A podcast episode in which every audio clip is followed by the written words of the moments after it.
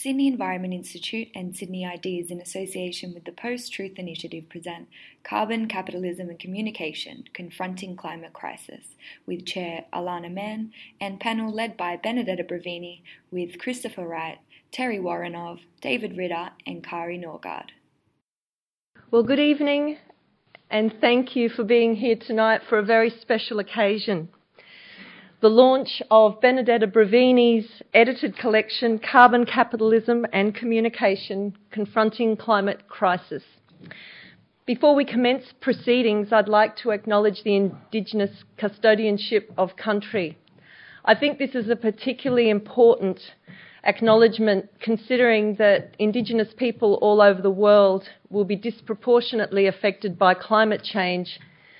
And that's particularly in the case in Australia, where not only will we have hotter summers, longer droughts, rising sea levels, we also have Indigenous people on the front lines of extractive industries, which is very much what this really important book is about.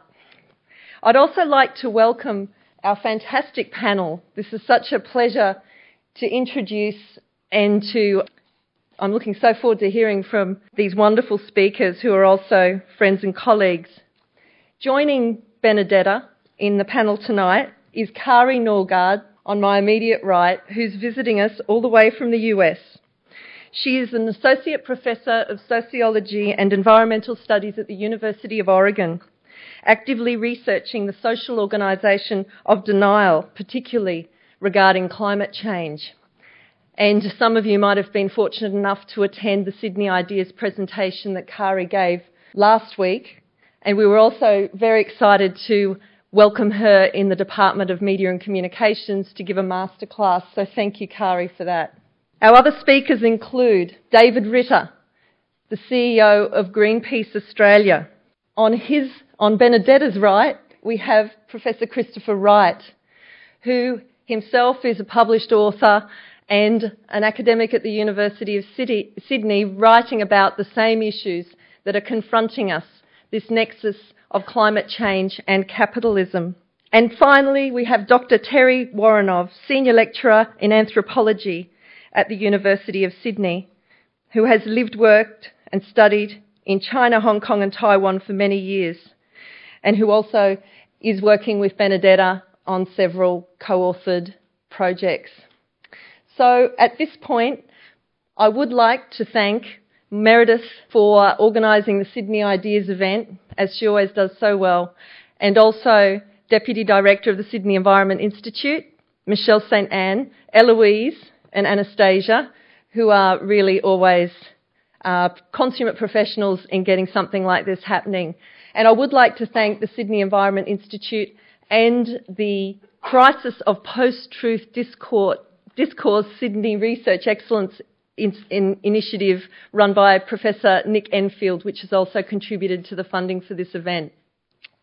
So, without any further ado, I would like to introduce our editor and author, Benedetta Brevini.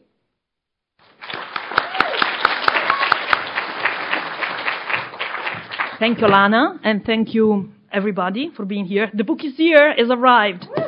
Okay, so green friends and eco-activist. And um, I love this fruitcake fringe um, and eco-terrorist, as the Courier Mail love to portray us. Thank you so much for being here tonight to celebrate the launch of Carbon Capitalism and Communication, the book that I've been editing uh, for the last two years with Graham Murdock, who is following us from London. Um, many thanks also to all of you, but also to the panelists that kindly agreed to participate, and to Kari for making the trip also from the US to be our respondent tonight. So, a few weeks ago, um, at the UN Climate Summit in Bonn, Germany, the Trump administration um, made its official debut with a forum pushing coal, gas, and nuclear power the presentation was entitled The Role of Cleaner and More Efficient Fossil Fuels and Nuclear Power in Climate Mitigation. The panel was the only official appearance by the US delegation during the UN Climate Summit. And in our uncertain post truth world, I can reassure you that this is, and this really happened. So this is real. In a staggering turn of events, it was the only pro-coal event, which is good news. And the good news is that in the next um, new pledges were made by 19 countries, including Mexico, New Zealand, Denmark, and Angola, for the Powering Past Coal Alliance, which is led by the UK and Canada. Australia is not part of the initiative for reasons as yet unknown. So, despite these pledges, the same governments that have signed on to the Paris Agreement on climate change um, continue to provide public funding to fossil fuel projects that could cause the world to exceed the famous climate targets. Certainly, the 1.5% um, degree uh, Celsius and the 2 degree Celsius increase. A new report by a coalition of NGOs found that the G20 countries provide four times more public funding to fossil fuels than renewable energy. Four times. Just to give you an idea, that means about 71.8 billion of US dollars of public finance, uh, finance for fossil fuel projects per year between 2013 and 2015, compared with just 18 billion for renewable energy. When talk is cheap and action is missing, the role of communication systems become even more crucial. Communication systems play a crucial role in the climate crisis. And I would say they play a crucial role for four reasons, at least. Firstly, as the major space of public representation and debate, they are key agency organizing or disorganizing public understanding of causes, consequences, and possible solutions. Not surprisingly, recent research has confirmed that the media are currently the primary source of climate information for policymakers, rather than their more subjective sources, like, for example, science, scientific papers. Secondly, as predominantly commercial enterprises dependent on advertising revenue, the media actively promotes an ideology of accelerating consumerism that sustains the ecologically destructive pursuit of economic growth. Thirdly, as assemblies of machines and infrastructure, they deplete scarce resources in their production, consume increased amounts of energy in their use, and exacerbate the problems of waste and disposal. Fourthly, in their alternative and oppositional forms, they play important roles in organizing and sustaining opposition, protest, and resistance, and in securing support for ecologically sound, sustainable practices. As a series of recent interventions have made clear, including Naomi Klein's book, This Changes Everything, the present climate crisis is rooted in the current organization of capitalism and its dependence on carbon based sources of energy.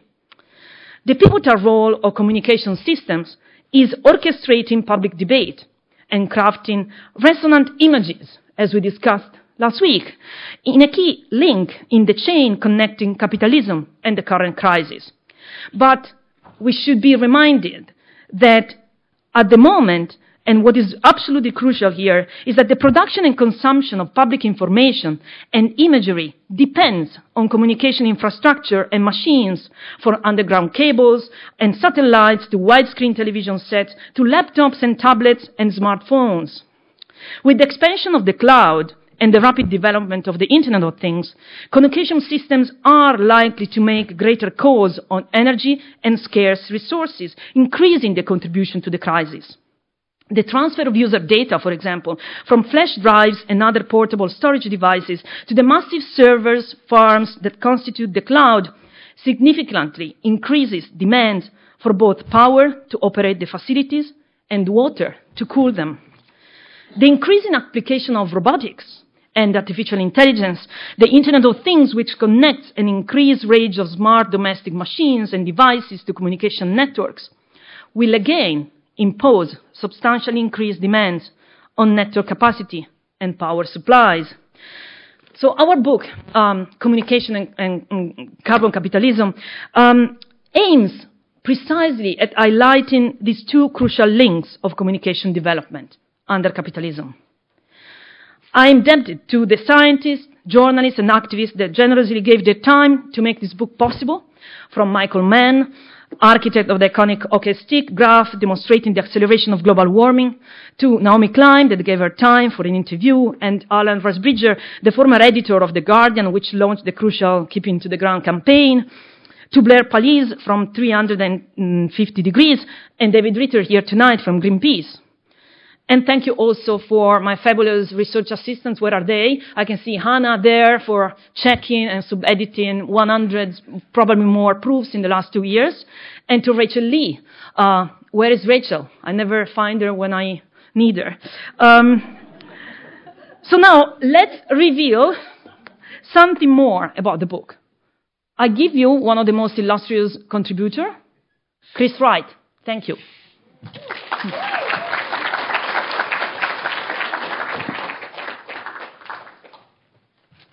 Thanks very much, Benedetta. Very generous of you.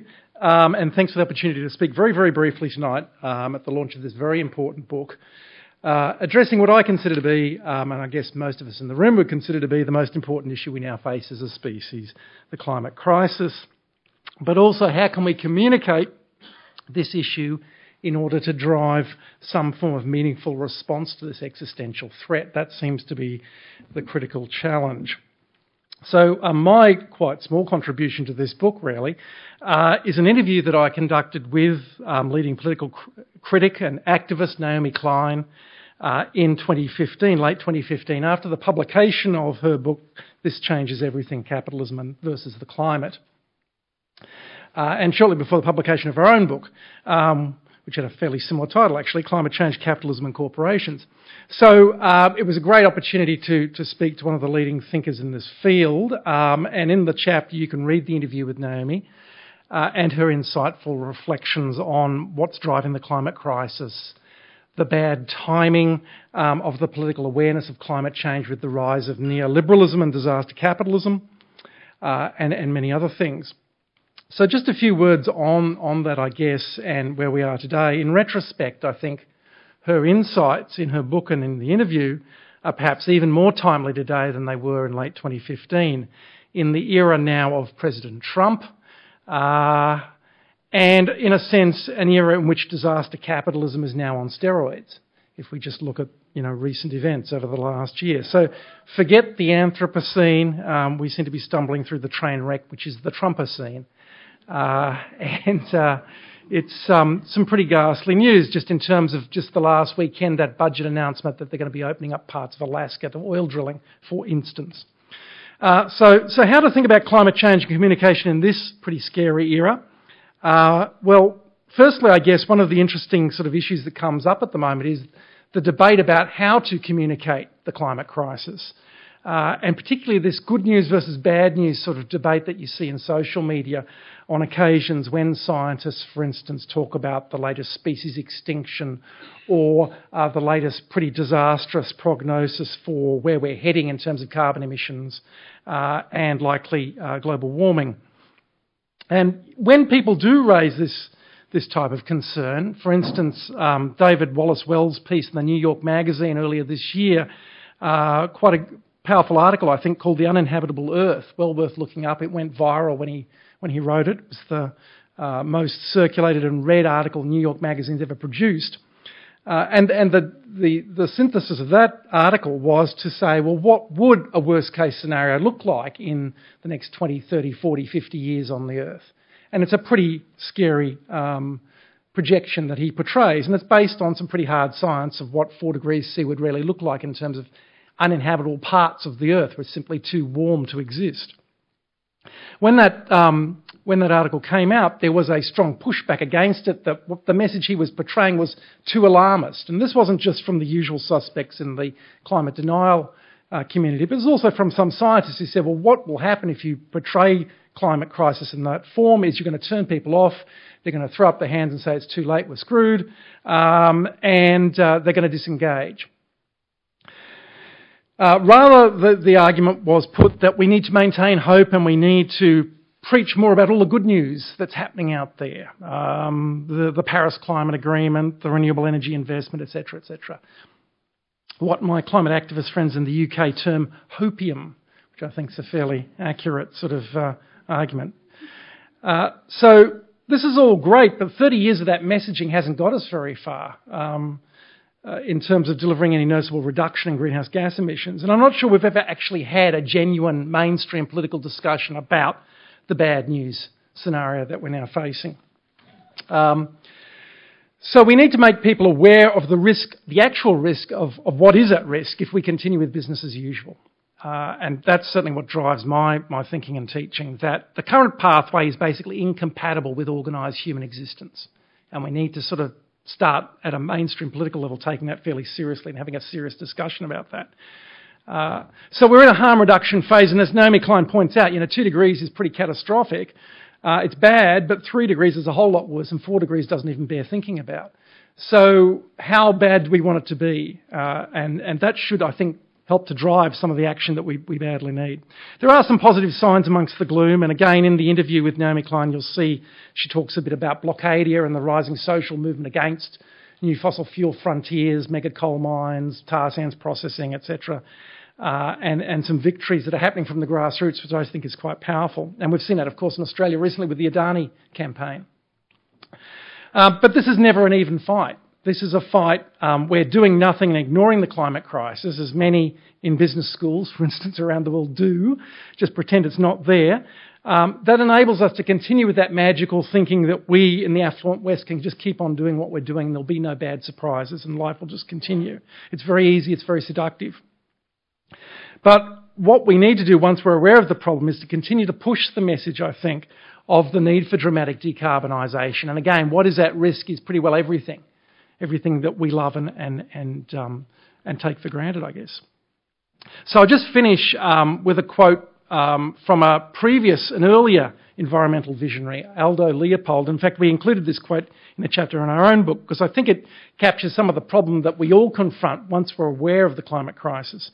Um, so Leopold says one of the penalties of an ecological education is that one lives alone in a world of wounds. Much of the damage inflicted on land is quite invisible to laymen. An ecologist must either harden his or her shell and make believe that the consequences of science are none of his or her business. Or he, she must be the doctor who sees the marks of death in a community that believes itself well and does not want to be told otherwise. So, in terms of communication and climate, I think we need to be the doctors telling, um, telling the, the community that all is not well, that all is, is very uh, very much uh, at risk and push that message even harder. Thanks very much.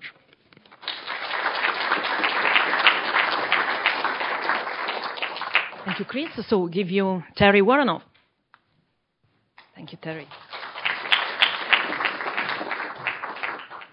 So, um, thank you so much for uh, inviting me, Alana and Bene, and I'm very grateful to have an opportunity to um, thank everybody for um, inviting me to be here and to be part of this discussion and part of this amazing book.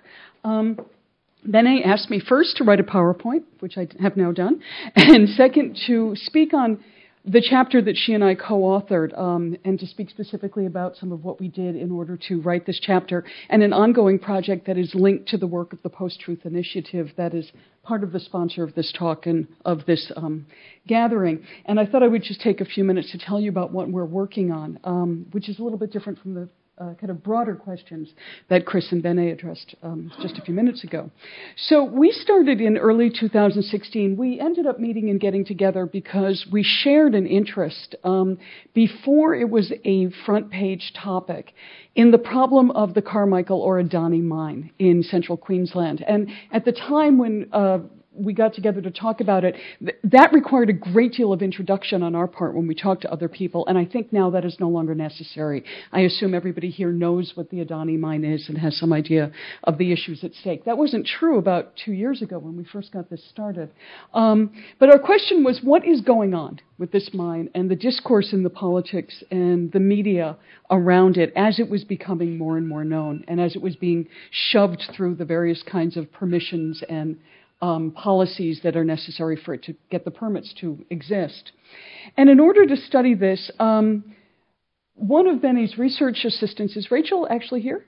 Rachel and I um, spent a deeply unedifying six months reading every word from the Hansards from the House, the Senate, and the Queensland Unicameral Chamber, as well as every word published in uh, five major media outlets in Australia about the Carmichael mine. And um, if you are feeling that you have an excess of mental health, I can recommend this as an activity that will just disavow. Disimbue that um, very, very quickly. So we read all of this in order to get an understanding of just what's being said, what's out there about the mind, and how do we interpret it. And what we found is that among the many, many forms of interpretation we're doing on this data that we've now gathered in the hundreds of pages of it, that one of the issues that we found is that the Carmichael mine and the Adani mine provide a very, very good example of post truth politics. And there are two things that we found that we could say in this chapter and that we're expanding on in future work. First, the very basic finding that post truth politics are not confined to the US and UK, where all of the original research was done. Um, on this topic. Now, this may seem self evident to people in Australia who read the Australian media. Clearly, post truth is alive and well and kicking in the Australian political context, but this wasn't this hadn't been said before, so it was actually a finding that we had. And the second is there's more to post truth than just telling lies. There's actually it's actually a very complex discursive kind of form of communication. And we were very interested in how the Adani mind provides examples of the different kinds of discursive strategies that together posit a kind of post truth discourse together. And so our findings in this article, in this chapter of this book, were three different aspects of post truth, which of course are all interrelated. And I just wanted to give you some examples. So, one of them we found, um, we use the word truthiness that we take from Stephen Colbert and the Colbert Report. And one of the things that he very clearly says is truthiness is a logic of gut feelings, not of fact. It is a logic that says that we go with what feels right and we go with what feels good. And what we found in much of this discourse is that a lot of what is said about coal in Australia is that it is essential for Australia, the Australian way of life, and it is un Australian to be against coal mines and that this is not based in any scientific or economic facts, but it is a gut feeling at the heart of political discourse and much public discourse about the mind, which is how we get people like Tony Abbott eating a lump of coal.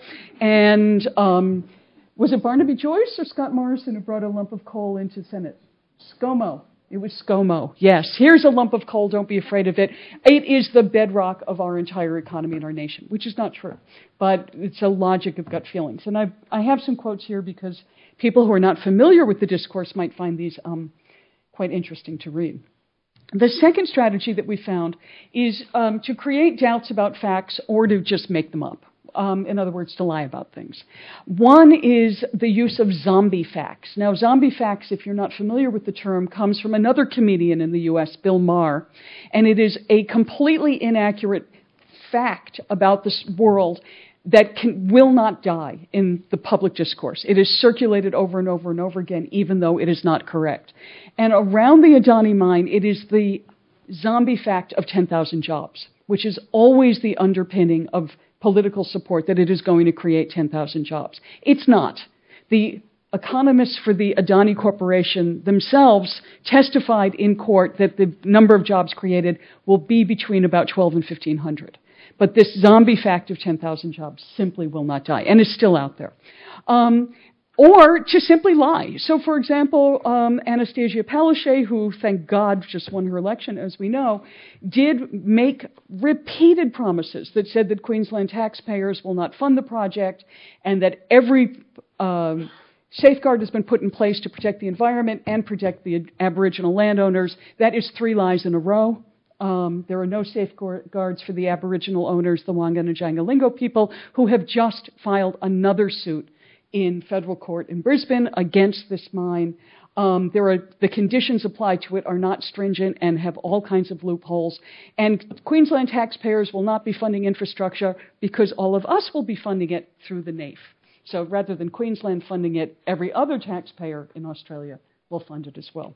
And the third strategy that we found is to smear without evidence. And we've done a lot of work on this, of the ways that the politicians have used this vilifying language to accuse people who are activists for the environment or against the mine of being radical green activists, um, eco activists, and they've also created, and we've written about this in, a, in, the second book that's coming out, about oxymorons and the new kinds of oxymorons that are produced in order to confuse people. My favorite one of which is vigilante legisla- litigation which is a wonderful oxymoron that George Brandis popularized back in 2015, and the use of these terms in order to demonize the opposition. And so those are some of our findings about what constitutes post truth in Australian discourse and how this mine provides us with um, a rich source of material to understand the changing political discourse around coal mining and around climate change. And I think my five minutes are up. Thanks.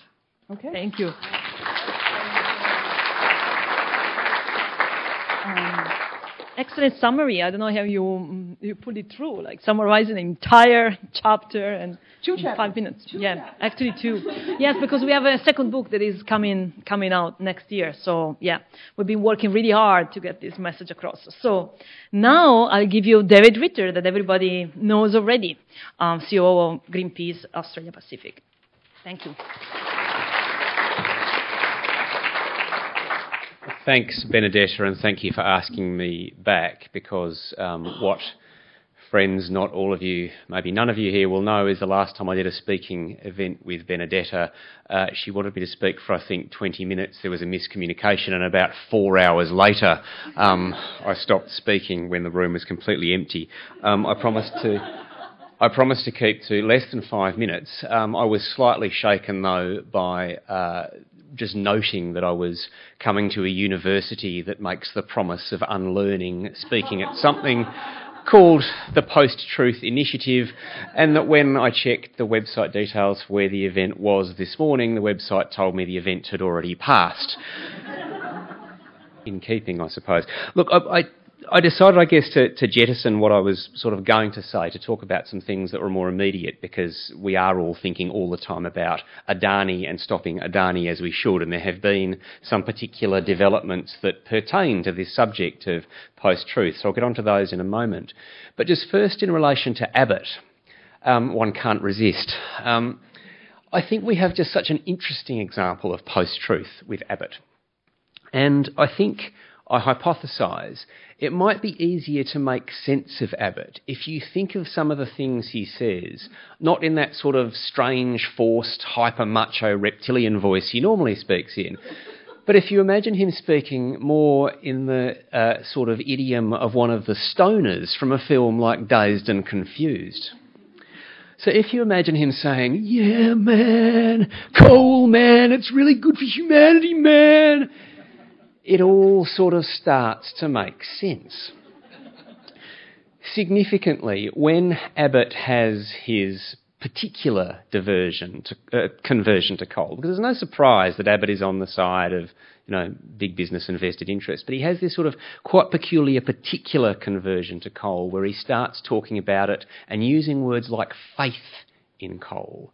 And then he starts equating coal with Western civilization. And you realise this is about much more for Abbott than just political economy. It's that he's actually part of this sort of almost cult like uh, uh, way of thinking about this black rock that becomes venerated. Remember, after all, the Minerals Council ran a campaign about the miraculous black rock, and you've got Scott Morrison. I'm sorry, but I'm actually not going to use affectionate sounding nicknames for appalling politicians who uh, uh, acting against the public good, lifting up the, the rock in Parliament. I don't think it's at all far fetched. I think it's actually a, um, a useful analytical insight to recognise that, that Abbott is in a mental state like someone who is participating in a cult. And so when he goes to London and delivers his hey man speech about coal to um, that awful society that spreads untruth or fake truth or truthiness or false truth or just straight out lies about global warming, that is the mindset he is carrying of someone who is in this um, uh, cult adherent state. But I was going to say a few things about the latest developments in relation to Adani because they so evidently fit the script. Um, we uh, fringe, fruitcake fringe, was that the phrase? I mean, I'm very fond of fruitcake and I struggle to have a fringe, so I don't actually mind that description necessarily terribly much.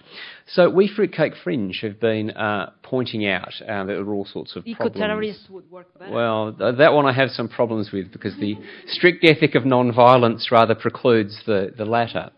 Um, have been pointing out that there are all sorts of problems uh, with uh, the Adani mine, uh, climate, environment, water, and so on. And for that reason, all four big banks in Australia have ruled out funding the mine. But it emerged that Adani were hoping to uh, get funding from one or two of two of the largest Chinese banks. Now, uh, Adani made some comments publicly that uh, indicated that this was more or less a lay down misere, a fait accompli. Uh, this funding was going to flow, this financing was going to flow. And obviously, uh, none of us greeted that with good news at all. And uh, uh there was a flurry of, of activity of people um, uh, wanting to be in touch with the relevant decision makers in those banks to point out the way Australian banks were not funding this project, and so on. And curiously enough, on the weekend, uh, the uh, larger of the two banks issued a statement to um, the to Market Forces, which is a, another NGO working on their Stop Adani campaign in Australia, indicating that not only do they have no intention whatsoever of supporting the Adani mine, uh, they never had. Now, Geoff Cousins, um, who, uh, my uh, uh, good colleague Geoff Cousins, who's just finished up as president of the um, uh, Australian Conservation Foundation, came up and said, came out and said, "Well, this is a lie. It's simply another lie. They lie all the time. There's just been a uh, string of lies."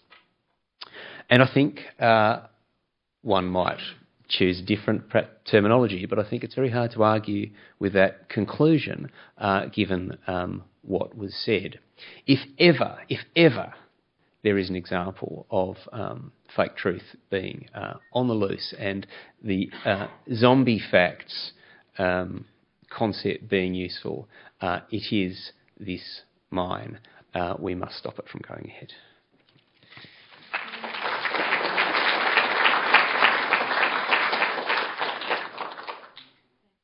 David. So now um, we have Kari. So thank you for reading the book and uh, agreeing to participate. Thank, you. thank you. Yeah.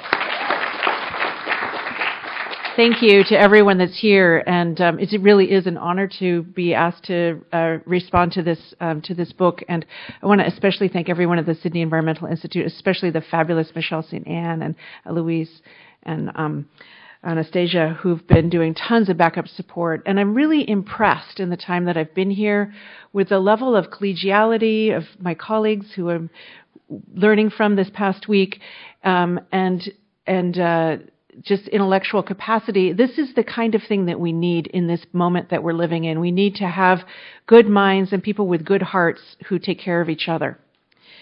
So I want to start by noting that um, that this book, uh, which I've learned a great deal from in the last uh, uh, several days that I've been spending some time with it, um, asks us and gives us the opportunity to think about two things, not just one thing that people don't want to think about, climate change, but two things that are very taboo to talk or think about climate change and capitalism.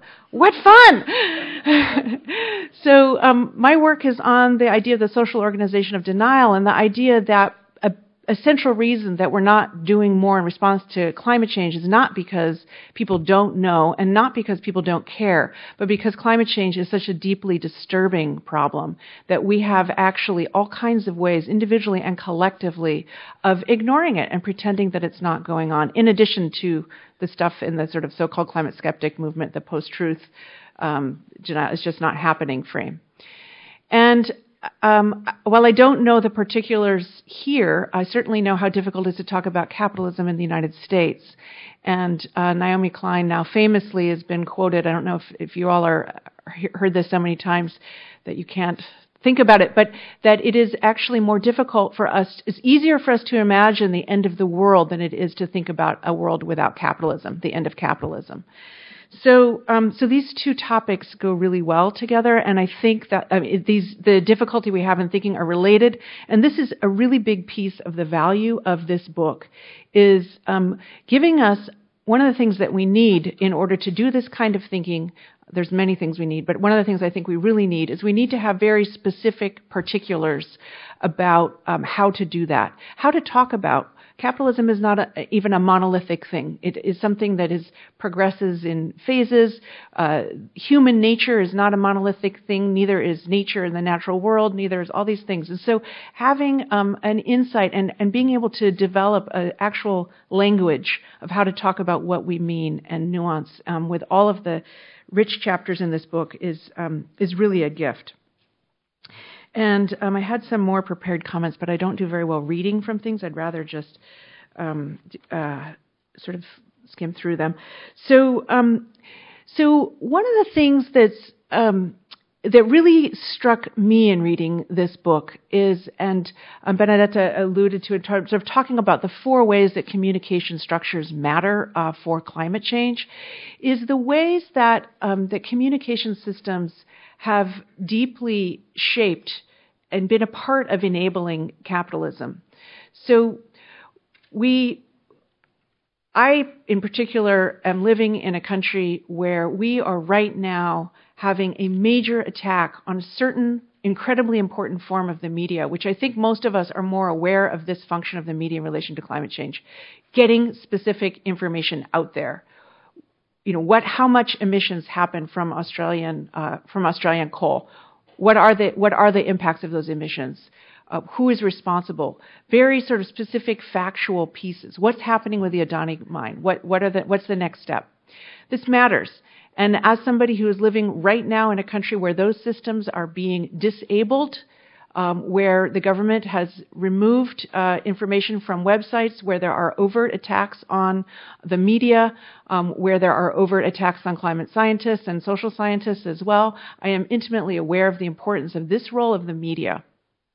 But as well, um, there's this book is filled with lots of other rich information about the way that the media and communication structures shape another thing that I think is even more important for our ability to respond to climate change and understand what's happening, and that is our ability to understand who we are and how we imagine each other one of the things I've really appreciated, I haven't been in Australia for a long time, but there's so much um, warmth and friendliness culturally. There's lots of joking, and people are very kind. I'll be on the subway with my mother talking about how we're going to get somewhere, and people will turn and say, "Oh, you know, here's this is your stop."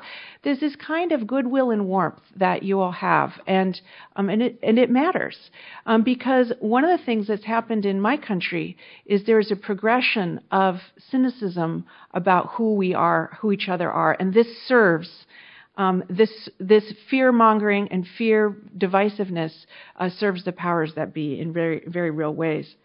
So the media and communication structures have um, put out different kinds of ideologies about whether there's a public, whether there's a public at all, or we're just consumers. Um, in addition, of course, to encouraging us to think of ourselves as consumers, to spend our mental and emotional energy consuming rather than listening to one another and figuring out and thinking about what are the particular places that we can spend our um, intellectual and emotional energy in service of the world. And so I learned a great deal from this book about the way that uh, communication structures fundamentally shape our ability to imagine how we see ourselves. Can we see ourselves as powerful actors? Do we understand that we are living in a world of incredible inequality whereby, in fact, it does matter that I got on an airplane to come here, but it may matter even more the actions of um, individual of, um, of, of, people, CEOs, and our ability to think about how do we intervene in, in terms of stopping particular the kind of work that David Ritter gets to think about and do in a, in a big, big way. So um, let's see, what else was I going to say? I think I want to say something about um, one of the pieces that I think is very important in talking about capitalism and climate change per se is that we are infused with the language of that, that climate change is happening. You know, we have emissions, we have um, transportation structures, we have carbon footprints. It's a very individualized uh, discourse around around uh, what's happening and why we have what's going on. This is a discourse that benefits those who have much greater power than any of us in this room to shape what's happening, and our real ability to engage um, with social change. And if we are going to get to any future other than what it looks like the business as usual. We have to figure out how we are going to use our intellectual and emotional energy um, together to do that. We have to understand as well that it is not just about changing our individual carbon footprint, but that this is also about the kind of system in which we live, where we actually are required at some level in order to function to have certain levels of carbon footprints. But, but the fact that Australia is the largest uh, coal exporter in the world is a very significant thing, and we need to understand that. Or you all, this is part of your political opportunity here in this country. I have my own problems, and they're, they they feel a lot bigger than that one. So you all do me a, do us a favor. You take that on. We'll do our part. Um, but we need to understand that this is not um, that it's not inevitable. It is not inevitable that we are on this path, um, and that it is about structures that shape our our uh, and constrain our possibilities that are actually not in in our interest for the most part. They are in certain individuals' interest, but the kind of wealth inequality that we're on, the kind of accelerating wealth inequality. I, would, I work, um, I've done this work on um, the idea of social organization of denial, but for the last uh, decade and a half, I've been working pretty actively in indigenous community that is very clear about the fact that these structures and the violence that comes in their lives with capitalism uh, capitalism is not inevitable, even though we're told to believe and that, that we can't imagine anything that, that's beyond it. In fact, it is has been enforced, enacted, and upheld with extreme violence against humans and ecological systems at every juncture, and will continue to do so. And we need to be able to talk about that and think about how do we reclaim our own imagination and our own um, agency in the midst of that. And um, so let's see. Um, I guess the last thing I'll say. Um, uh, so I just found this book incredibly useful in in furthering all of these goals. Um, the last thing that I'll say is um, I think, um, and this is one of the things I wrote is as it unpacks capitalism and communication structures, ultimately this book moves us forward regarding the most important challenge of our time: how we will and should meaningfully imagine our present circumstances from here, and how we can move forward on a path towards human and planetary survival. And this makes it a very significant contribution indeed. I will say I do believe we in this room have a great deal of privilege uh, there are others that want us to believe that we're paralyzed and have no agency. Is something that's happening a great deal. It's part of the explicit strategy of the Trump administration is to try to paralyze um, us in the United States um, by this dizzying array of dismantling of our democracy and our um, our, our, ability to conduct our lives. Um, and and when we experience ourselves as powerless in this way, it's who does it serve? And so I would say that um, there's these debates about how do we communicate information about climate change, and yes, it is terrifying to look at the data. Um, I don't believe we have any choice. It's our moral imperative to figure out what do we do with this moment that we have, and um, this book is one uh, very valuable piece in doing that. So, thank you.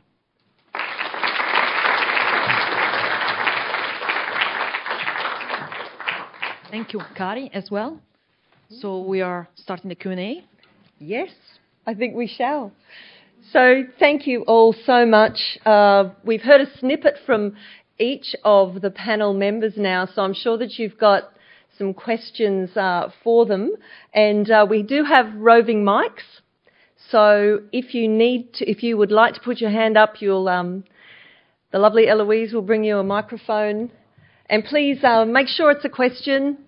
We don't mind a short comment, but questions are really good because we've got these very, uh, if you like, I would say, you know, I don't think that you all would consider necessarily yourselves experts in the tr- traditional senses of the word because expertise has got a bit of a bad reputation in our post truth zombie facts world.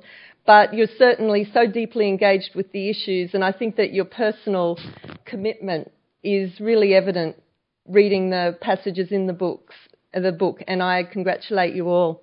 So over to our first question. Hi, um, my name is Howard Witt. I'm with the uh, Citizens Climate Lobby. Uh, I'd like to thank uh, Sydney Environment Institute and the Sydney Ideas for hosting these great events. There's not enough events about climate change. Um, sounds like a great read, so that's probably my next book. My last book was Richard Denniss's Curing Affluenza, and if anyone hasn't read it, I'd recommend it. And I'm saying that because it does lead into the question. I think we need to separate that sort of consumerism and affluenza from the idea of market mechanisms. So I think we do need to stop being such a consumerist society, but we need, we still, I believe, and Citizens Climate Lobby would maintain, we need market mechanisms in place to get um, a switch to renewables in the time scale that we need. And so we suggest a price on carbon, a very extensive price on carbon to drive the economy to renewables to accelerate the transition to the clean technologies of the future. Uh, so I'd like the, the panel's view on that. Can we separate the mechanisms in that way? Um, and um, yeah, the other point I'd like to ask the um, Christopher Wright about um, we need to understand the inaction. Uh, people need to understand more about the consequence of climate change, sure, but if we stop there, we only promote um, inaction. I believe we need to also be solution focused. And I think that uh, the, the, the, community of um, communicators should think more about focusing on solutions. And one of them should be a price on carbon. So that's my question, if you'd like to address those points. Uh, yeah, no, thanks for that. Um, look, I agree. Um, pricing carbon emissions putting price on pollution is probably a very good idea. And it's, I guess my take on it would be it's necessary but not sufficient. Um, if we look at the sort of levels of decarbonisation that are required to avoid two degrees, uh, and Kevin Anderson's work and Glenn Peters' work recently charting that sort of pace of change is, is truly frightening. Um, my own conviction, and I don't think it's politically realistic, is you almost need state um, prohibitive regulation on prohibitions on fossil fuel extraction and use. That's the sort of level we're at. I mean, if we look at the IPCC projections uh, that come out of the Paris Agreement, that assumes the invention of technologies around carbon capture and storage, which we don't have. Um, so I come back to hopium again. We're hoping we're going to have a technological fix for these things around carbon capture and storage. Um, so yeah, um, I agree pricing carbon and probably carbon tax of some form or, or putting a price on that pollution is necessary, but it's not necessary, not sufficient to where we need to be. Uh, the, the other point I would just make there is that, uh, yeah, sure, um, we need to be talking about solutions. And I think one of the solutions is not really a solution, one of the responses we really need to engage with is the complete failure of government and the state to think about what a transition from a high carbon economy might look like. And that's a sort of a, a flip back to what we used to call industry policy. So the, the just transition from a fossil fuel economy to a renewable based economy, energy economy, requires dramatic intervention by the state and, and, and planning around what would that transition involve and how can we create industry policies that drive that transition instead of the complete abrogation from that space around energy and climate that we currently see on both sides of politics, truth be told. Yeah, just uh, just uh, following on that, I would like to add, like the the OECD just published a report precisely highlighting the kind of public funding that from the G20 to you know OECD countries is going in uh, like towards funding uh, fossil fuels projects.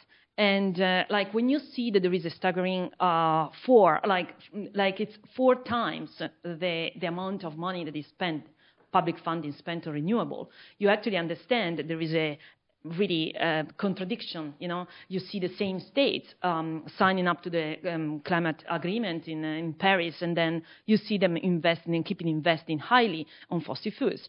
And this is also where actually the media play a very a crucial role because I mean, I would like to know how many of you have read this OECD report and the report um, on the G20 investments, for example.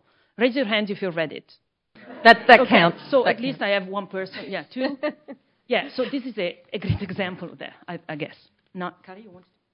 I just would say that um, I def- we definitely need to be talking about solutions. I think it's um, if you want people to do something, it's not a matter of you, you know you tell them what it is that needs to be done, and that's how you can mobilize people to do it. If there's no direction that we're going, then how are we how are we going to get there, right?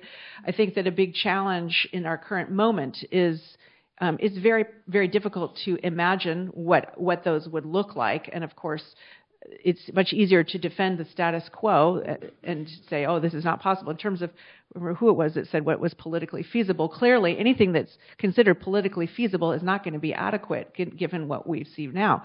But I think that um, so that's where the public becomes involved and um, people through organizations as well. This is where we need.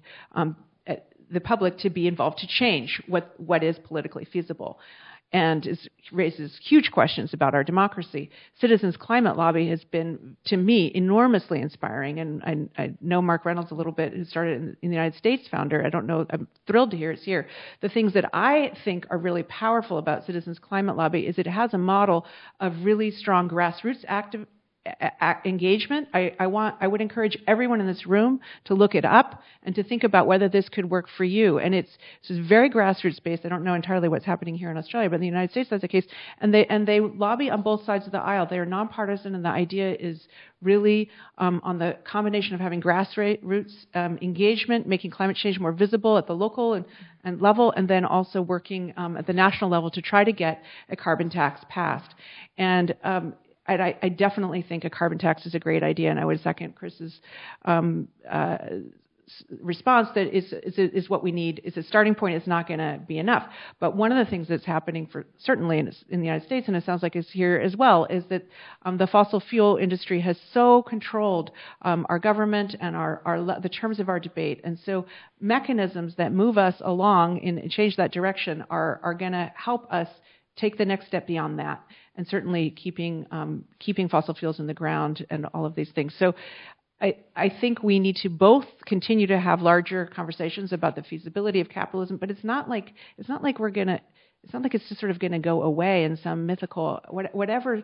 Uh, the society is changing all the time, and we need to be a part of making those changes and talking about what changes we want and need. And yeah, it's not gonna it's not easy, but it, it could be fun. Um, a couple of questions. First of all, it's my understanding, and correct me if I'm wrong, that we have already reached the tipping point, or we will be reaching it very soon, and it's looking very difficult to be able to stop it. So, um, the other question has to do with a book I came across. Perhaps I was feeling uh, desperate at that moment, but the book said How to Cool the Planet. And there were all kinds of technological experiments or research on ways, really crazy ways, some of them. But what do you think about that? Is it possible? Will science save us? We take a few and come back. Fantastic. Thank you. Very good questions. Hi, um, uh, I'm Andrew. I'm actually do a little bit of um, for the Sydney Environment Institute. Uh, just um, a question regarding the, I guess the the applicability of the of, of kind of the post-truth framework, um, what that kind of means to climate change today. Um, one thing I guess that kind of uh, concerns me about this idea of post-truth is that it's kind of, um, you know, it seems to at the same time go against people like populists who are kind of twisting what's what's true in in the popular media, but it's also going against kind of what the left has been talking about in terms of postmodernism and whatever for like 40, 50 years already. Um, I guess my question is, um, is it not also kind of technocratic uh, solutions to climate change that have been already tested and proposed for decades, um, most markedly in market-based mechanisms, that are themselves guilty of promoting these kinds of post-truth ideas of like, you know, just a couple of tweaks to um, to the market here and there, and we're going to solve this climate change problem. I would kind of propose that maybe um, uh, a more radical solution that involves not even just kind of regulatory uh, frameworks and, um, and taxes and prohibitions, but um, much more radical challenges to the political economic status quo um, would actually be a lot more, I guess, consistent with um, with what's required of climate change and of this moment today. Um, yeah, and I just that's just an observation and maybe a provocation if anybody wants to reply to that. Thanks, or could be taken as a comment. I think yes, and I will use my chair's right to call it there just for a moment to give you a chance to respond to those three things. First one was the question about the tipping point, which is a very difficult one. Cooling the planet with science, some of the, how technology might be able to solve our problems. And that last one, I think you're talking about a really very transformative political economy solution to sort of breaking the system. I'm not sure. Let's see. So, look, just on the question of tipping points and binaries, I think another of the sort of communication and thought structure problems we have when we're talking about global warming is this idea that we sort of lose or we don't, we save or we're lost, um, we're redeemed or we're damned. It's not like that. Um, there are species that are gone now. There are uh, villages that will never come back. There are people who are dead. Um, and we're going to experience more and worse because there's there's global warming that is locked in by the amount of carbon we already have in the atmosphere. But that doesn't mean we can't always have an ironclad conviction that we will get to the other side of it. That there is still a better world, a more fun world. I've not heard it described that way. Um, maybe maybe you said fun on the way getting there. But there's there's a future flourishing that is still to be won. Now, that doesn't mean that, for example, the Great Barrier Reef is going to be better next summer, but it does mean that 100 years hence, if we, if we get our act together, that we might not, we may well be able to see the renewal of the reef we are we are in a time of, of if you like of grey and just I've used this analogy before and others have used it. It it is I don't like military metaphors because of the whole Greenpeace thing, but in wartime you accept that there is loss, you accept that terrible things happen, but you still maintain the conviction that you get to the other side of it and that you build something on the other side of it. And, and that is where we are. It's, there is no sort of binary uh, approach to things, I think, that, that makes sense. On, on the question of techno fixes, the, the problem, I'm afraid, is that they're not necessarily actually fixes. Um, and I mean, I think uh, there are probably others on the panel who've looked at this um, uh, uh, in far more depth. But what tends to happen is that those who are in favour of um, sort of big polluting industries then tend to also be in favour of big techno fixes. Um, because, and this takes us on to the, the question from the speaker at the back, if you kind of have a sort of view of the world that there's some big technological, not particularly people or biodiversity um, focused solution to things, um, then that sort of tends to allow you to skip from coal or uranium or whatever it might be to pumping stuff into the atmosphere or dropping iron filings into the ocean without stopping to pause, thinking about humanity for a moment on the way through. Um, and just, just very quickly, my, my friend up at the back, I love that we are at a gathering where someone goes, yeah, a moratorium on coal might not be radical enough. I love that. Um, look, I think there are, there are multiple versions of what capitalism is, right? I mean, what, what capitalism was in 1978 is so unimagined, to pick a year, is so unimaginably different to what capitalism is now. I mean, we ha- you can never measure against historical counterfactuals, but a sort of back, a backpacking along sort of social democratic or even Eisenhower Republican world would look very, very different. Uh, the, the, problem of climate change would look very, very different in, in that world.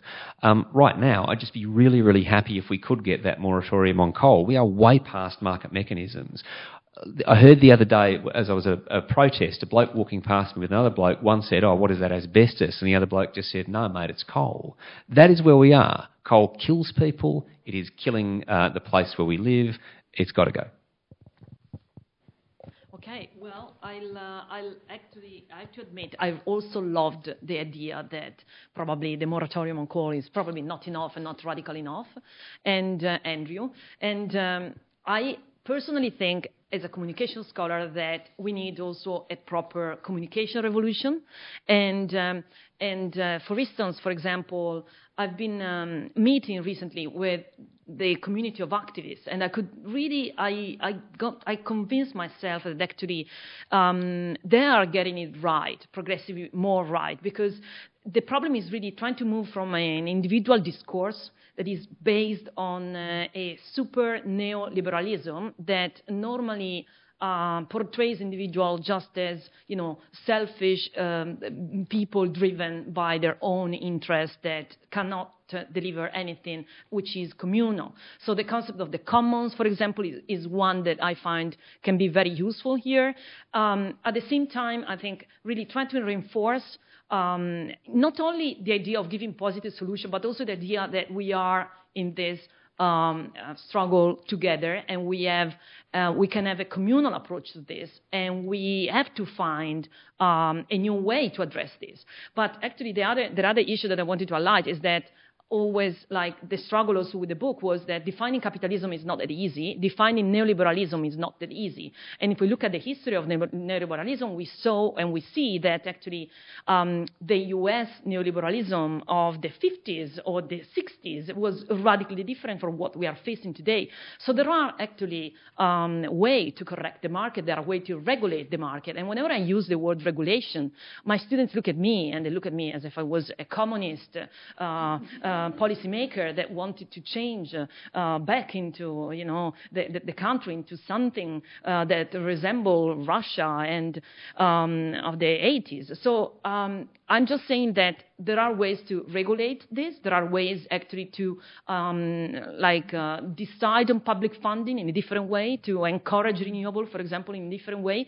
And uh, I don't think we should be afraid of saying that this selfish, individual way of conceiving capitalism is not working.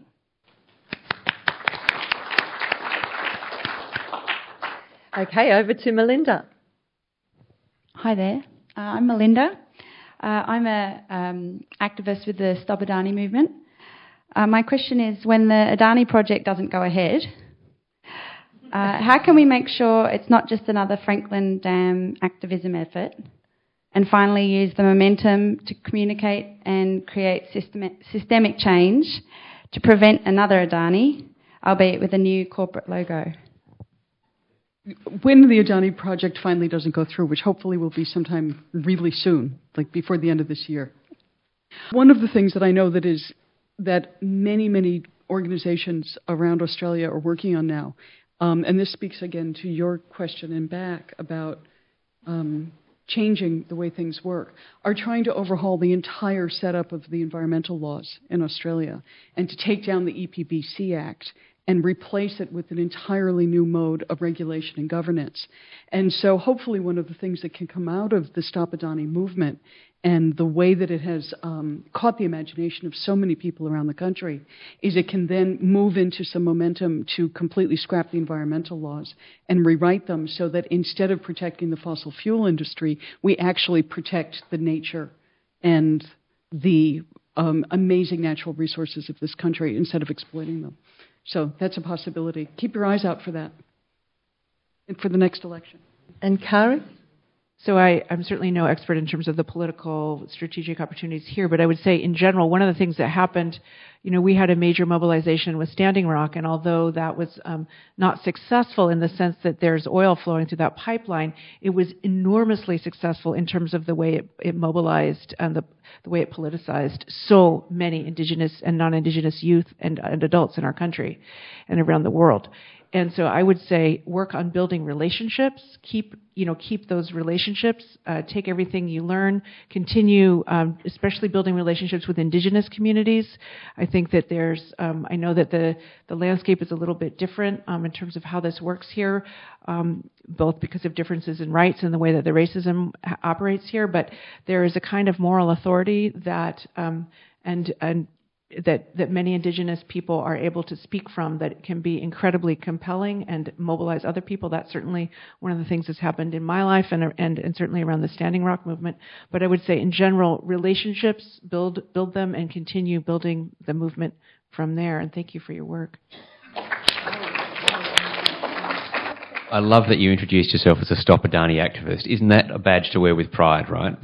And there are tens of thousands, hundreds of thousands of Australians who would happily describe themselves, introduce themselves as I'm part of the Stop Adani movement. And that is a wonderful thing. And that has been built by people, for people, because there is a vacuum of political leadership. And it's a stunning thing to behold. And when Adani is stopped, so in addition to the, the law's answer, I'd suggest three other things. The first is that it's fundamental that there be some principled basis upon which there are no more Adanis that is actually about a legislated moratorium of no more coal. And it's, I think, fundamental that, that, that governments commit to that. We can't, we do not want to be fighting this mine after mine after mine. The second thing I would say is that uh, beyond that, we actually have to look at the mines that are currently producing coal we're at a stage with the projections where we cannot simply allow these mines to continue going until they run out of coal. We need to make the active decision to close the things because they're killing people. And because at some point the mines do have to be closed and will be closed, and so any communications to the communities, the workers who are invested in that, is a lie to those communities and workers because there is no future in that work frankly, even if there wasn't climate change, um, mines want to fully automate, mining companies want to fully automate anyway, but that to one side. So that brings us back to Chris's point about we actually need serious industry planning around what are we going to do, how are we going to do this in a way that we look after our own, that we look after people and communities um, in in that transition. Um, so, uh, and then I think that the third thing really is that we are the world's largest uh, coal producer, um, but there's also one of the world's last great untested oil basins in the Great Australian Bight. We love calling things great before we go and smash them up. Um, we have to not let drill rigs get there. We have to stop that before it becomes the next great carbon catastrophe in this country. And then finally, we are on uh, projection to become the world's largest gas exporter. Now, in terms of zombie facts or zombie ideas, one still occasionally hears, well, gas can be a bridging fuel. We are so far past the point where we can think of gas as being a bridging, a bridging fuel. So um, it's not just fracking, it's a whole lot we have to turn and we have to decarbonise uh, the entire economy. So don't worry, you, you have plenty of other ways to introduce yourself in the future, and me too.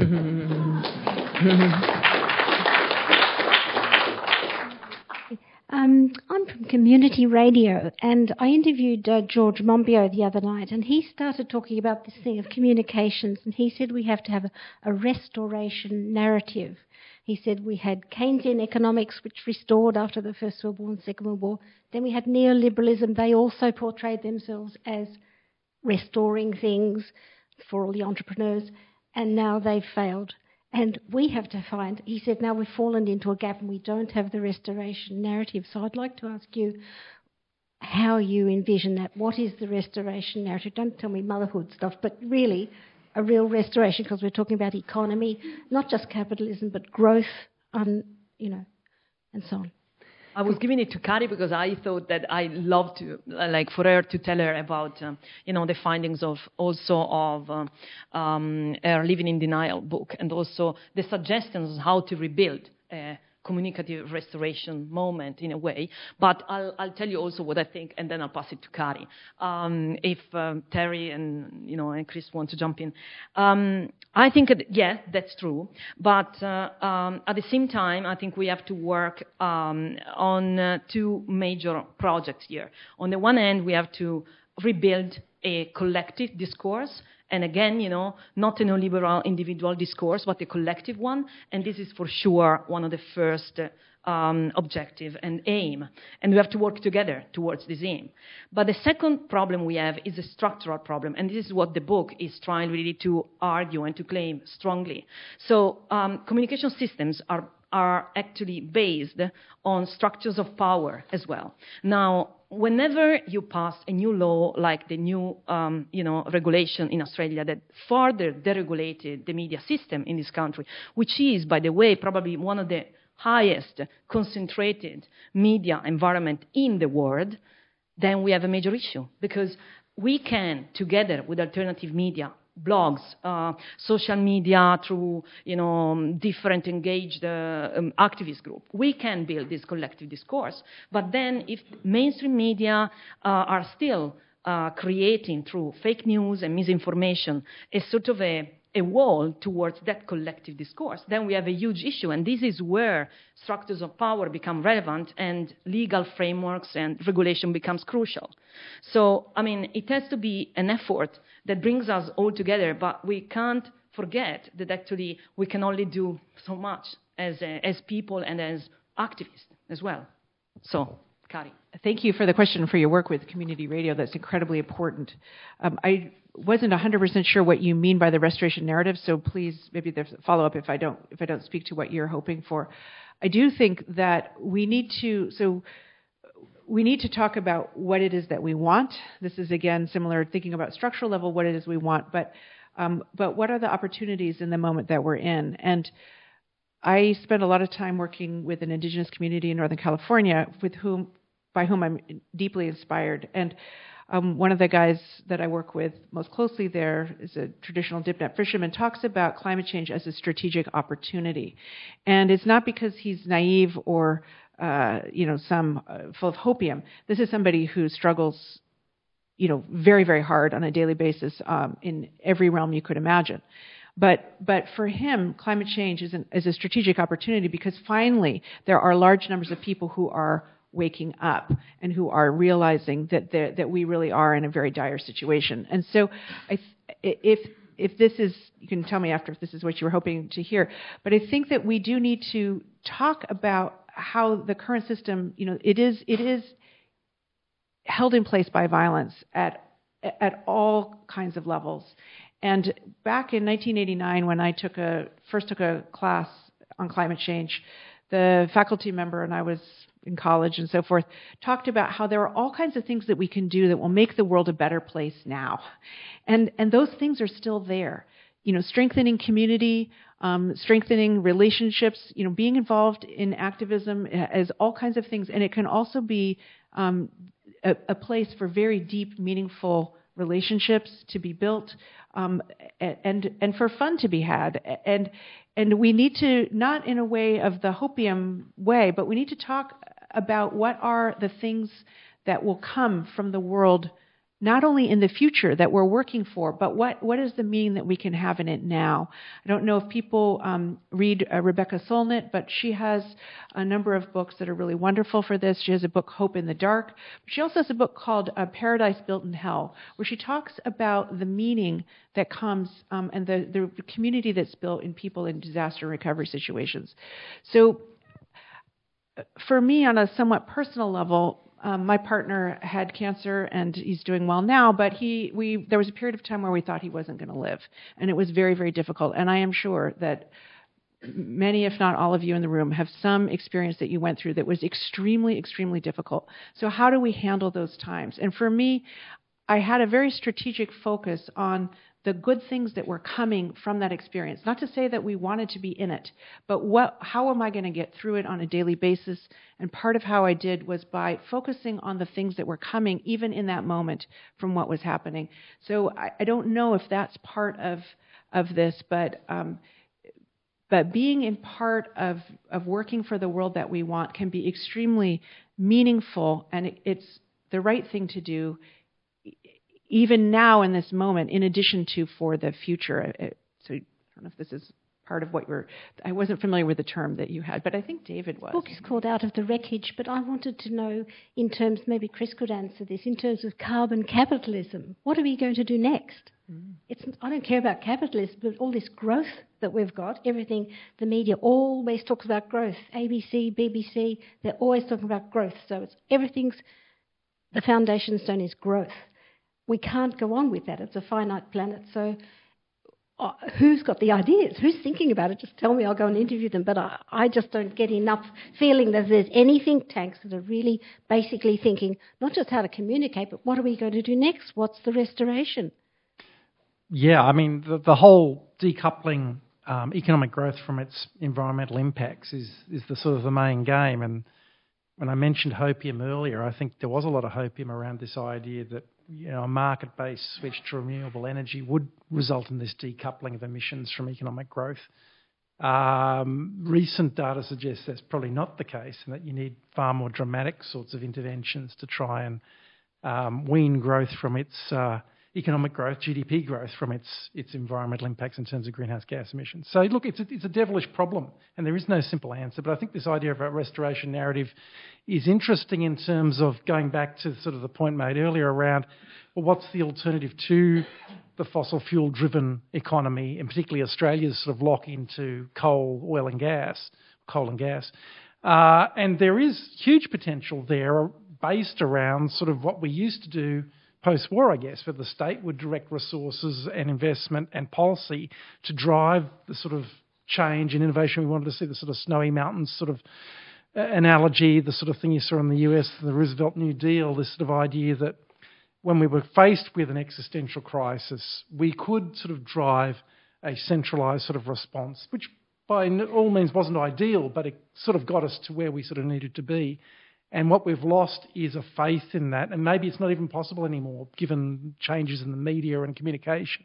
Um, but I, my own feeling is there is huge potential in Australia around that sort of shift in energy policy or an industry policy towards um, you know, solar and wind for Christ's sake. We've got so much solar and wind, we could be driving massive innovation there, but it's, it's not having, because there is no policy uh, consensus there on either side of politics to do that. It's all about the state stepping back from these sorts of things. I don't want to monopolize the conversation, but I also want to add another piece of good news, which is actually what is achieved at the city level and the state level against the federal. So I think that now finally we have, and we were discussing this also last week, great examples also coming from California, for example, but at the city level especially. And this is this can be the start of a movement. So you know, going like and, and be completely self-sufficient on solar and wind is certainly a great uh, opportunity, but also achieving sustainability in city planning, for example, like in food planning uh, with the city. Um, these are major achievements at the same time. Um, what we haven't seen yet, for example, and this is a, a huge issue, is um, that within city planning, um, uh, the development of new server farms, for example, um, is not as sustainable as they, they want us to believe it is. And also, this is another major issue within transparency and communication systems because it's very difficult for us to get information about what's happening um, because it's all protected, obviously, uh, and by by secrets. And uh, so it's. Uh, um, but I can see that there is a change happening at the city and the local level. And I think that probably the best inspiration that you can get at the moment is coming from there. Um, and uh, in Northern Europe as well, you will see. So, I mean, I would, you know, encourage you to, to look at those examples that are already there. The problem is really at the federal level very often, I would say, and also at the global level. So. Can I ask uh, what radio station? 3CR. Great to see the media here. Now, we've got two more questions that we're going to close on. We'll take them I'll take them both first and then refer back to the panel. So the lady down here and the gentleman up the back. Hi, um, I'm going to try to speak because I lost my voice uh, two days ago. Um, how how do you see? Um, this is mostly a question regarding um, kind of um, like developed economies or richer nations, poorer developing nations, and such.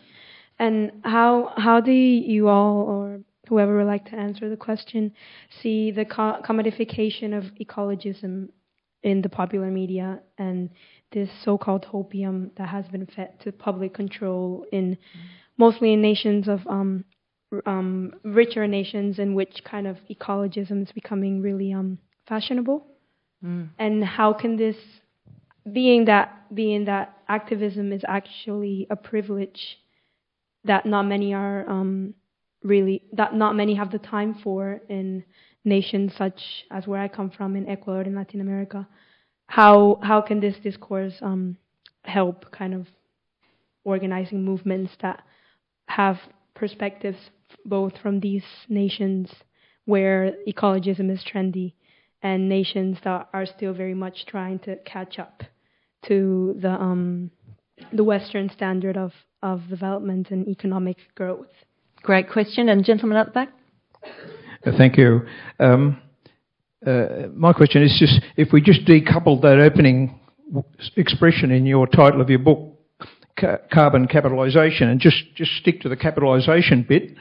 Um, I read in the uh, paper within the last couple of weeks, uh, the Pope went to visit Aung San Suu Kyi in Burma at a place I, I, I don't know where it probably was. I don't, didn't recognise the place. Uh, and but as the article proceeded, uh, it drew attention to the fact that as human rights as regards the Rohingyas was going that way, the capital that's pouring into Burma is, is going that way. And, and the first example they gave was of a 33 point something, I think that was the number, billion, billion uh, coal-fired power station close to the Thailand border or something. And, and whilst all the things that, you know, have been proposed as uh, movements that can put a brake on all this sort of thing happening, capitalism is a, so long as it exists, it, it, it grows uh, inevitably. And I, I, sound like a communist, but uh, is the only thing that's going to save us from this. And uh, because that example I gave more or less says, yeah, Tony Abbott is right. Coal is going to be king for the next 50 years. Um, uh, is the only thing that's going to save us is, is a communist sort of theme, the, the, the, the disintegration of capitalism. Two great questions to finish off with. Who's, who's game? Um, I was going to speak to your question. Sorry, I'm, I'm, not sure I can address both of them since they're at kind of at different, somewhat, somewhat different scales. But something you said um, struck me that I wanted to point out. You asked about the commodification of of the processes of saving the environment and activism. And one of the things that I've been working on a little bit and that I'm very concerned about are the ways that capitalism has colonized not only the fossil fuel and the entire economy and all of the narratives that we have, but is increasingly colonizing the responses to it as well. So, not just through market mechanisms, which of course are what, part of what we need to overcome the contemporary conundrum that we're in, but even ideas that everything in the natural world can and should be identified and ranked according to an economic value. And that we need to interact with them according to whatever values have been assigned. And this is how you get concepts like biodiversity offsets, where you say if you destroy one part of the um, one part of the natural world, you can compensate for it in some place else by by transforming something that was barren into a forest, for example. And and you end up with these crazy ideas of, for example, offsetting koalas, which I don't know if you're aware of, but are now an endangered species in Queensland and parts of New South Wales. Um, your children and your children, you're here, will not ever see a koala at the rate that we're going. Um, and the idea that we can just offset this by building gum trees somewhere outside of their natural habitat, because that we've made an equivalence in economic value, becomes part of the ways that capitalism has colonized not just the way that the economy works, but our imaginations of how we get out of it. And so this is part of what we have to talk about in terms of a, another kind of narrative that, that takes this idea that we commodify everything away from the ways that we think our way through this. The second thing that you asked is about what, what is the potential for activism out there for people who are working full time or students full time.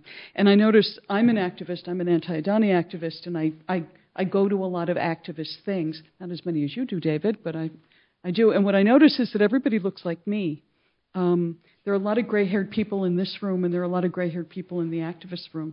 And I think that's part of what the fossil fuel companies count on is the idea that capitalism really grinds working people and young people into the ground. And the only people who have the time and the energy are people who are not actively participating in the capitalist economy, like retired people, which is how you get people like the knitting nanas who are able to draw on the moral authority of being grandmothers and being women and also have the time because none of them are working anymore. Um, and it's one of the reasons the fossil fuel companies are winning, is because the people who are fighting them are, are people like grandmothers, um, because everybody else is so beaten down by the capitalist economy, they just can't fight back. I'd, I'd just add to that really good points about you know the the capitalist um, incorporation of, of environmental concerns and uh, colleague and I have written a fair bit about how big corporations do that through a whole range of practices.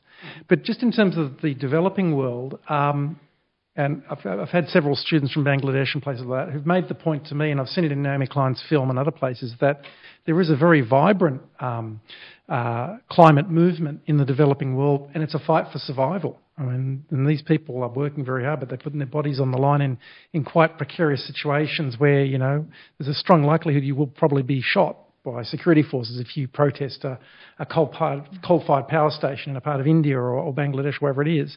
So the, the, the climate fight um, is not just, I think, happening in the affluent West amongst a sort of an affluent middle class, but there are large sections of uh, people in the impoverished countries of the world that see climate change as a fight here and now, and in terms of the extreme weather events, and there's no debate about climate change whether it's happening. They know it's happening, and uh, they see it as a real fight for survival. So I think um, there is there is that happening, and we need to sort of acknowledge that and, and, and fight for those people as well, not just the sort of the local fights that we, we're having in our own backyard.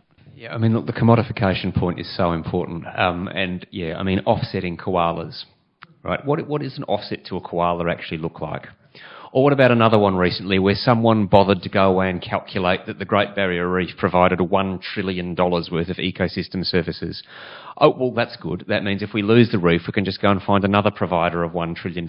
It, it is so conceptually absurd. It's like something sort of dreamt up in a BBC comedy laboratory. It's just absolutely ludicrous. And I think actually one of the things we can do as people, as activists, academics, is just calling bullshit when we see it. Right, because part of part of the ideology that has been sort of foisted upon us over the last decade is just this breeding of bullshit to try and say that the world is other than it is. We have marketing departments and we have communications advisors and we do almost anything to avoid describing the world actually as it is. We describe atrocity as innovation. We describe insecurity as opportunity. We're saying we're going to consult broadly with a wide range of stakeholders in order to generate win-win solutions to challenges, when what we really mean is the powerful are not going to talk to anybody and then do precisely what they wanted to do in the interests of the vested interests that are making the donations to their re-election campaigns. We live in an age of bullshit. And what we can do is what citizens in general, and I have to say Australians in particular, are very good at, which is calling out the bullshit when we see it. So and that, that goes, frankly, beyond just the, the realm of um, the environment and global warming to things like universities and like the way we treat people who are the unemployed because of a set of structural decisions which leaves them unemployed, not because they choose it or because they lack initiative or any of the other nonsense we can challenge it wherever we see it, and we can challenge that drive to commodify all existence wherever we see it. It does violence to the nature of, of who we are, of, of things, of the nature of life. Um, and it, as we're in the sort of moment of rounding up comments, I want to make just say two final things. One is that this, I, I get, I'm, I'm very fortunate. I get paid to be an activist. I'm a very, very fortunate position. It's a humblingly fortunate position. I get to do quite a few panels like this one. It's rare though that I'm on a panel with um, some people, such people who have provided such remarkable and useful and uh, insightful research that have actually enlivened and expanded the way in which I think about the work I have to do every day. So, um, uh, in addition to the research that we're honouring this evening, I would also just really encourage you to read Kari's book on um, the social organisation of denial, and I mean Chris's uh, jointly authored book on on capitalism and climate is the best book uh, the best book I have read, which explains why you simply cannot ever trust anything that is ever described as a business-led solution to climate change, um, and that is not because I'm anti-business but it is because I think it's very appropriate to have an entirely dispassionate view of what amoral profit maximising entities are like in the real world. And the final thing to say is so I get it, right? I get it that there are worried, deeply worried people in this room, and yes, I am one of them. So I just ask you to reflect on this. There are, I don't know what, about a hundred of us in this room. Think about how much power that represents think about how much power that represents. Think about in terms of organisational power. Think about who you know, who you can influence, who your friends are, who your family are, what networks you're part of. Think about the skills you have. Think about the experience you have. Think about the fact that you're not alone. The fact that despite there being this narrative that has again been driven onto us that we are alone in the world, that we are not. That we have friends, that to quote Josh Fox, community is mightier than the storm. Think about the resources, the material resources at, our disposal. We put in a hundred bucks each. We've got a ten thousand dollar fighting fund. We put in ten hours each. Think about the, the amount of time that gives us. That is power, folks. And that is what all the time we are being told we do not have, but we do have it. And that is why, although there will be losses along the way and dreadful things are and will continue to happen, we will triumph.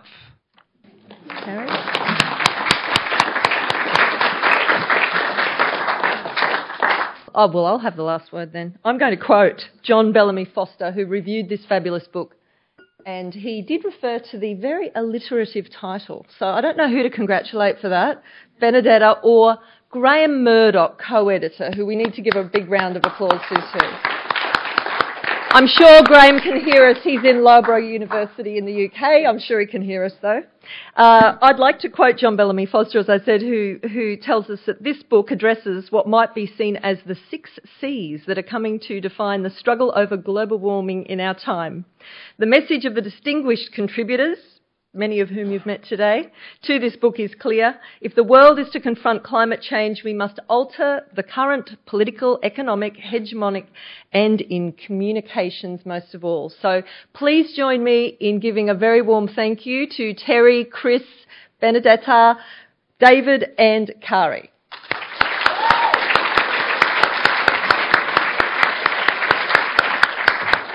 And thank you, audience, for excellent questions and for coming out on a rainy night.